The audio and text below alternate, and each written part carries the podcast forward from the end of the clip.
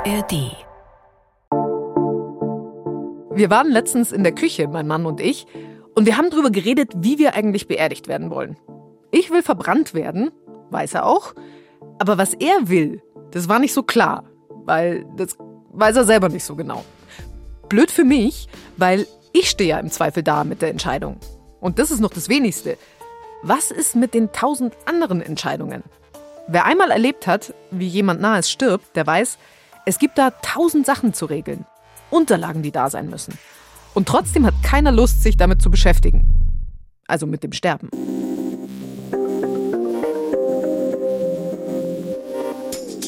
Wir reden in dieser Folge darüber, was wir alle schon mal regeln können, für den Fall, dass wir sterben. Und das Gute ist, es ist lang nicht so kompliziert, wie ich dachte. Wir haben wie immer drei Ansätze für euch. Und zwar solche, mit denen ihr jetzt direkt loslegen könnt. Einmal mein digitales Leben. Welche Passwörter sollte da wirklich irgendwer haben? Für den Fall das. Dann geht's ums Geld. Wie funktioniert es mit dem Vererben, wenn ich mit jemandem zusammenlebe, wir aber nicht verheiratet sind? Oder wenn meine Freunde irgendwas erben sollen? Und zum Schluss natürlich die Beerdigung. Alle tragen schwarz, hören getragene Worte und schauen betroffen. Das muss nicht so ablaufen. Wenn ich will, kann ich das ganz anders machen und dafür sorgen, dass gute Musik läuft. Dreimal besser. Diese Woche mit mir, Birgit Frank, ob in der ARD-Audiothek oder anderswo. Schön, dass ihr dabei seid. In meinen Mails liegt alles Mögliche. Handyvertrag, Versicherungsschein. Und viel davon habe ich auch nie ausgedruckt. Wenn ich morgen einen Unfall habe und sich dann andere um mein Zeug kümmern müssen, dann wird es ein Problem. Auch mein Streaming-Abo zum Beispiel, digitales Zeitungsabo, Spotify. Was passiert damit, wenn ich morgen tot bin? Das habe ich mit Matthias Prunz besprochen. Der ist Anwalt, ein Experte für Erbrecht und er hat ein Buch geschrieben zum Thema digitaler Nachlass. Wir nehmen jetzt mal an, ich habe jetzt persönlich noch nichts digital geregelt. Und mal angenommen, ich bin morgen tot. Was passiert dann mit meinen E-Mail-Konten oder meinem Spotify- oder Netflix-Account?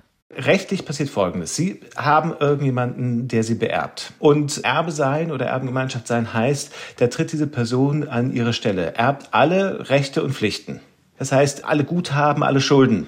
Also mein Netflix-Abo. Genau. Und das passiert mit all diesen Abos. Das heißt, die Personen, die Sie beerben, treten an ihre Stelle in den Vertrag. Okay, aber jetzt im Fall von einem E-Mail-Konto zahle ich ja nichts. Da passiert einfach erstmal gar nichts. Ja, da passiert erstmal gar nichts. Häufig ist es ja so, dass solche E-Mail-Konten bei Inaktivität dann gesperrt werden, ja, wenn man sich längere Zeit nicht anmeldet.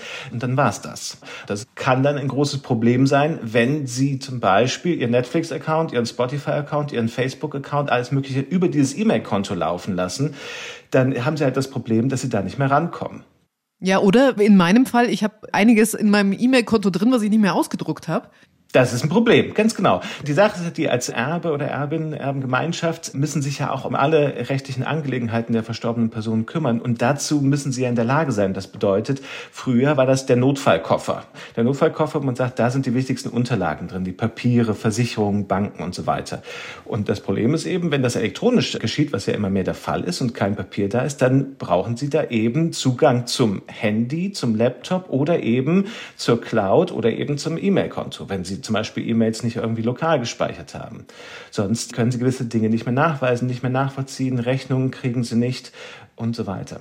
Ich brauche dann so eine Art digitalen Notfallkoffer. Mal angenommen, wir machen jetzt so eine To-Do-Liste für diesen Koffer. Um was muss ich mich da unbedingt kümmern? Der Kern wäre an dieser Stelle die E-Mail-Adresse, über die Sie Ihre meisten anderen Accounts regeln.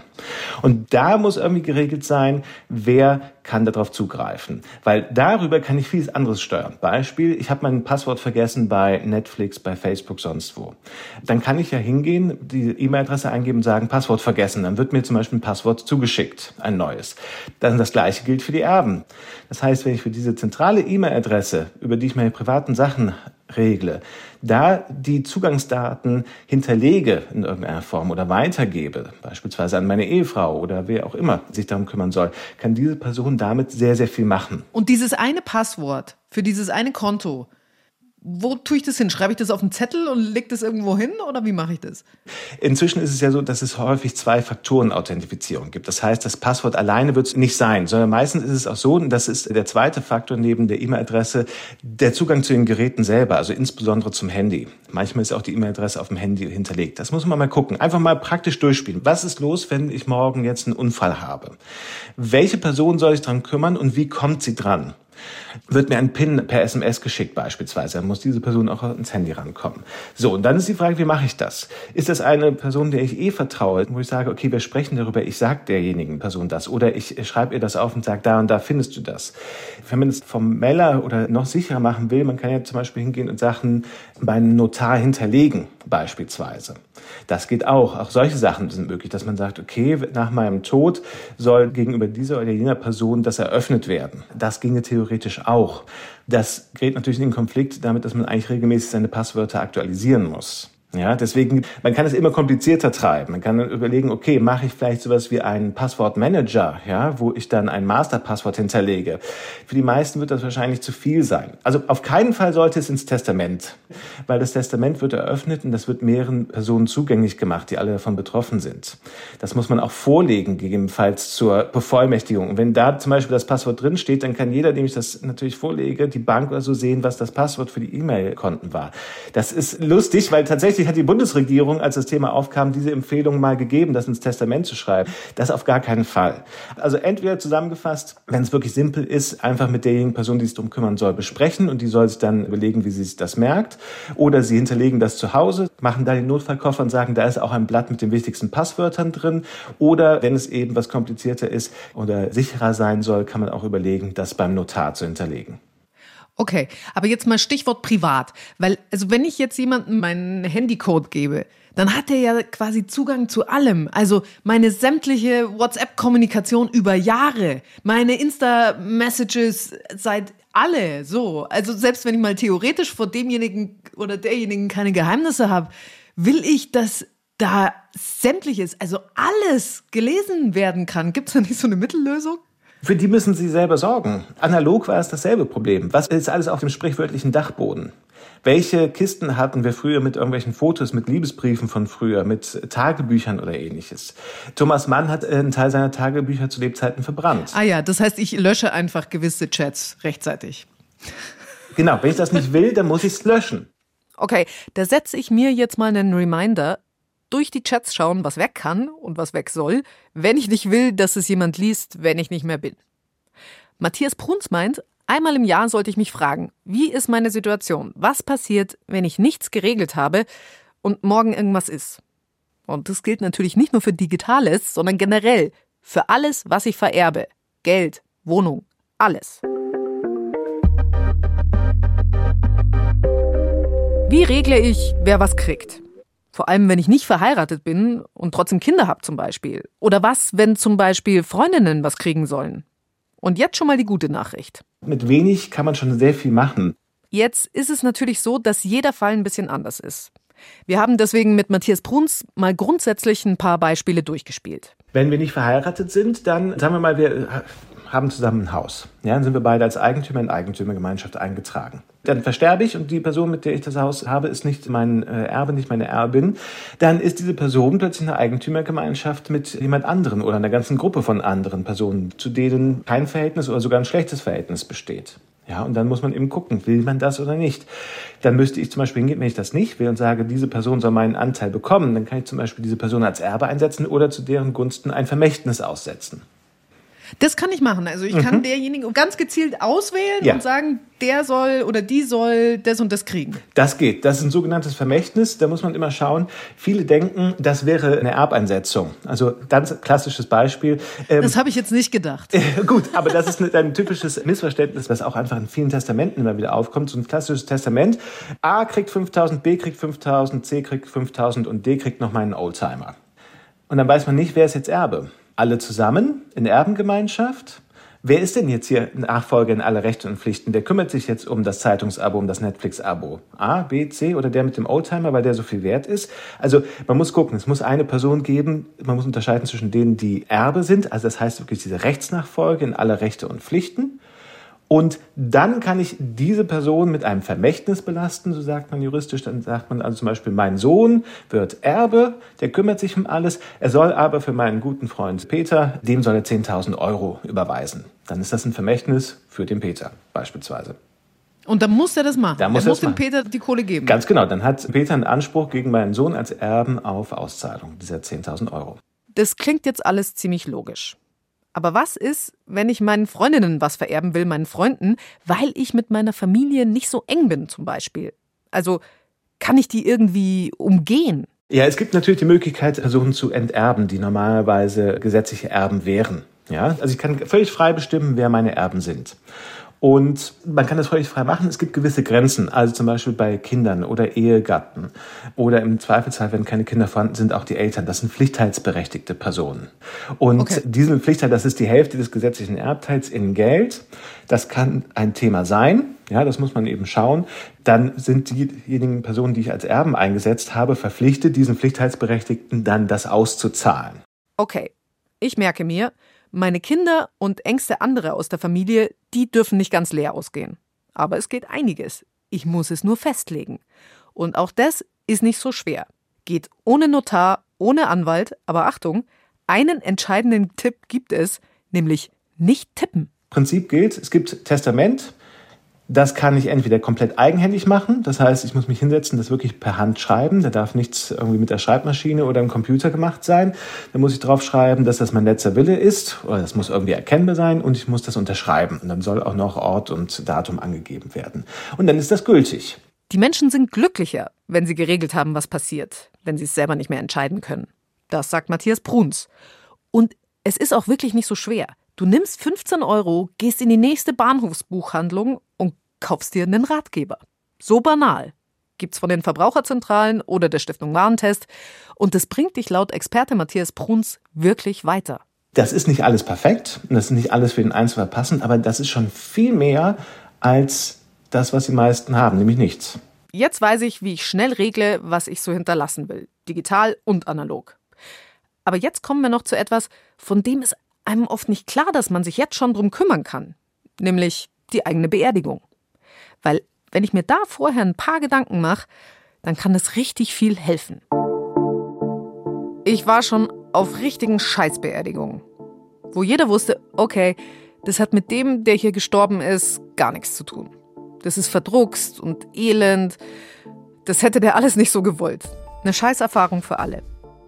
Inzwischen gibt es aber immer mehr Bestatter und Bestatterinnen, die genau sowas verhindern wollen die auch wirklich aktiv drauf schauen, dass es so ist, wie es auch individuell passt, dass es irgendwie erträglicher wird.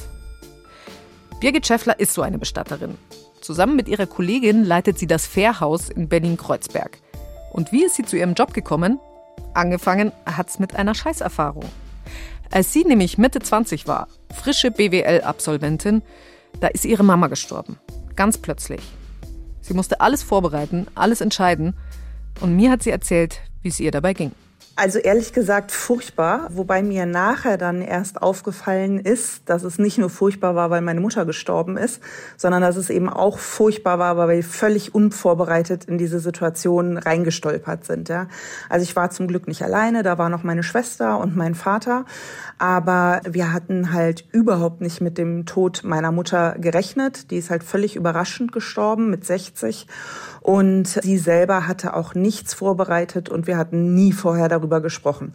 Insofern so grundsätzliche Fragen wie hätte sie eine Erd- oder eine Feuerbestattung gewollt, wo hätte sie beerdigt werden wollen, weil wir auch an verschiedenen Orten in Deutschland gewohnt haben, die Familie so ein bisschen verteilt ist, das haben wir alles nicht gewusst. Ne? Hätte sie eine christliche Beerdigung gewollt oder eine weltliche? Das waren alles so Fragen, die zu beantworten erstens sehr schwierig war und dann in der Situation, in der man ja eh ja äh, unglaublich traurig bis traumatisiert vielleicht ist, ja, also in einem unheimlichen Schockzustand ist, ist das eine wahnsinnige Belastung, diese Fragen dann klären zu müssen. Das ist das allerletzte, was man entscheiden kann für den Menschen und dann äh, ja auch schnell, möglichst schnell entscheiden genau. muss. Also ich habe jetzt noch nicht groß was vorbereitet für meine Beerdigung, aber ich habe zum Beispiel meine Playlist schon mhm. festgelegt. Hilft sowas? Total. Weil ich muss auch sagen, wenn Leute zu Vorsorgegesprächen zu uns ins Fairhaus kommen, dann wissen wir vorher auch überhaupt nicht, was da am Ende rauskommt. Ja?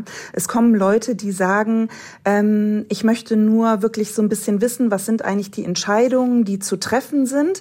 Und ich möchte nur so ein bisschen mir da schon mal Gedanken drüber machen können und das vielleicht inhaltlich bei euch festlegen oder festhalten. Dann gibt's Leute, die sagen, ich möchte das schon richtig alles auch finanziell klären. Also ich möchte das Geld bei einer Bestattungstreuhand, also bei einem ne, sicheren Ort irgendwie auch schon anlegen dafür, dass das da auch schon liegt. Und was festgelegt wird, das ist in jedem Gespräch anders. Es gibt Leute, die kommen und sagen, oh, ich weiß ganz sicher, ich möchte eine Erdbestattung, das ist mir total wichtig. Oh, und welche Lieder ihr dann spielt oder wer dann was sagt, ist mir egal. Und welche Blumen es gibt auch, das könnt ihr dann selber entscheiden. Andere Leute kommen und sagen, ob Erde oder Feuer, ist mir total egal. Aber das Lied, das müsst ihr spielen und ich möchte mein Hochzeitskleid anhaben im Sarg. So, äh, also das ist bei jedem was anderes. und wo lege ich denn das fest? Weil meine Playlist zum Beispiel, ich verschicke die immer so per WhatsApp-Nachricht, so die Updates dieser mhm. Playlist an irgendwelche Menschen, die dann hoffentlich dann dafür sorgen, dass es dann tatsächlich so abläuft. Aber da habe ich mir immer das Gefühl, die wollen das gar nicht so richtig hören. Ja, ja. Kann ich das irgendwo hinterlegen?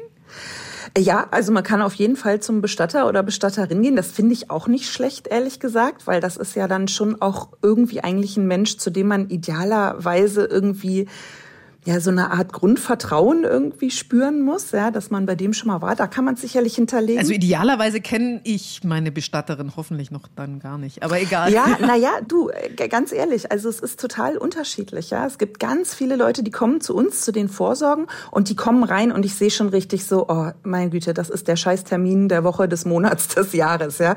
Die kommen rein mit einem betrübten Gesicht und denken, sie müssen jetzt was ganz, ganz Schreckliches einfach irgendwie so von der To-Do-Liste streichen und erledigen.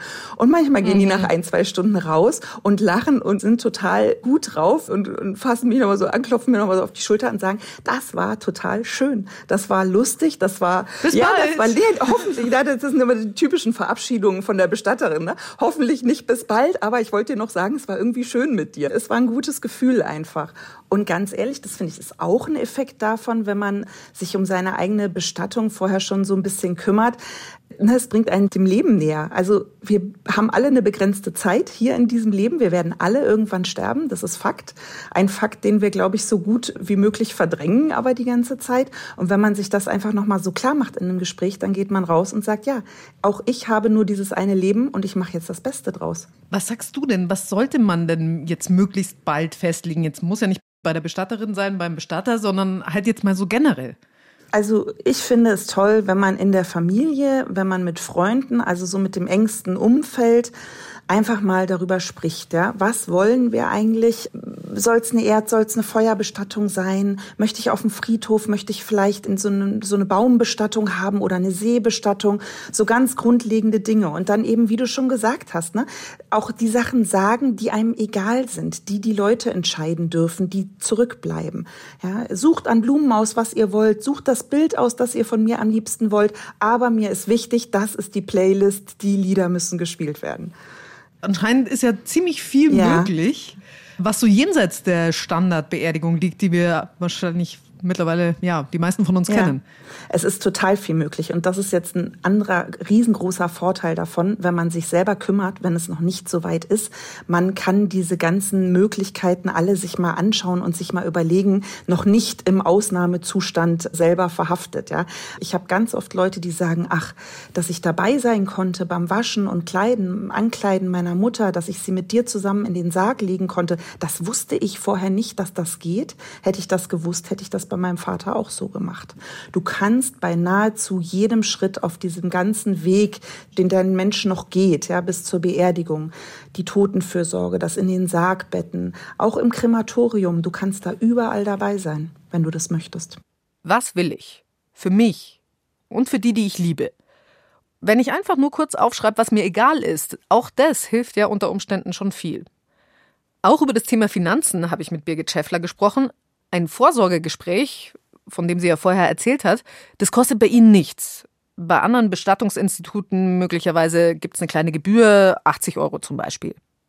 Wie viel eine Beerdigung kostet, das ist total unterschiedlich. Laut Birgit Schäffler geht es in Berlin ab ca. 3000 Euro los.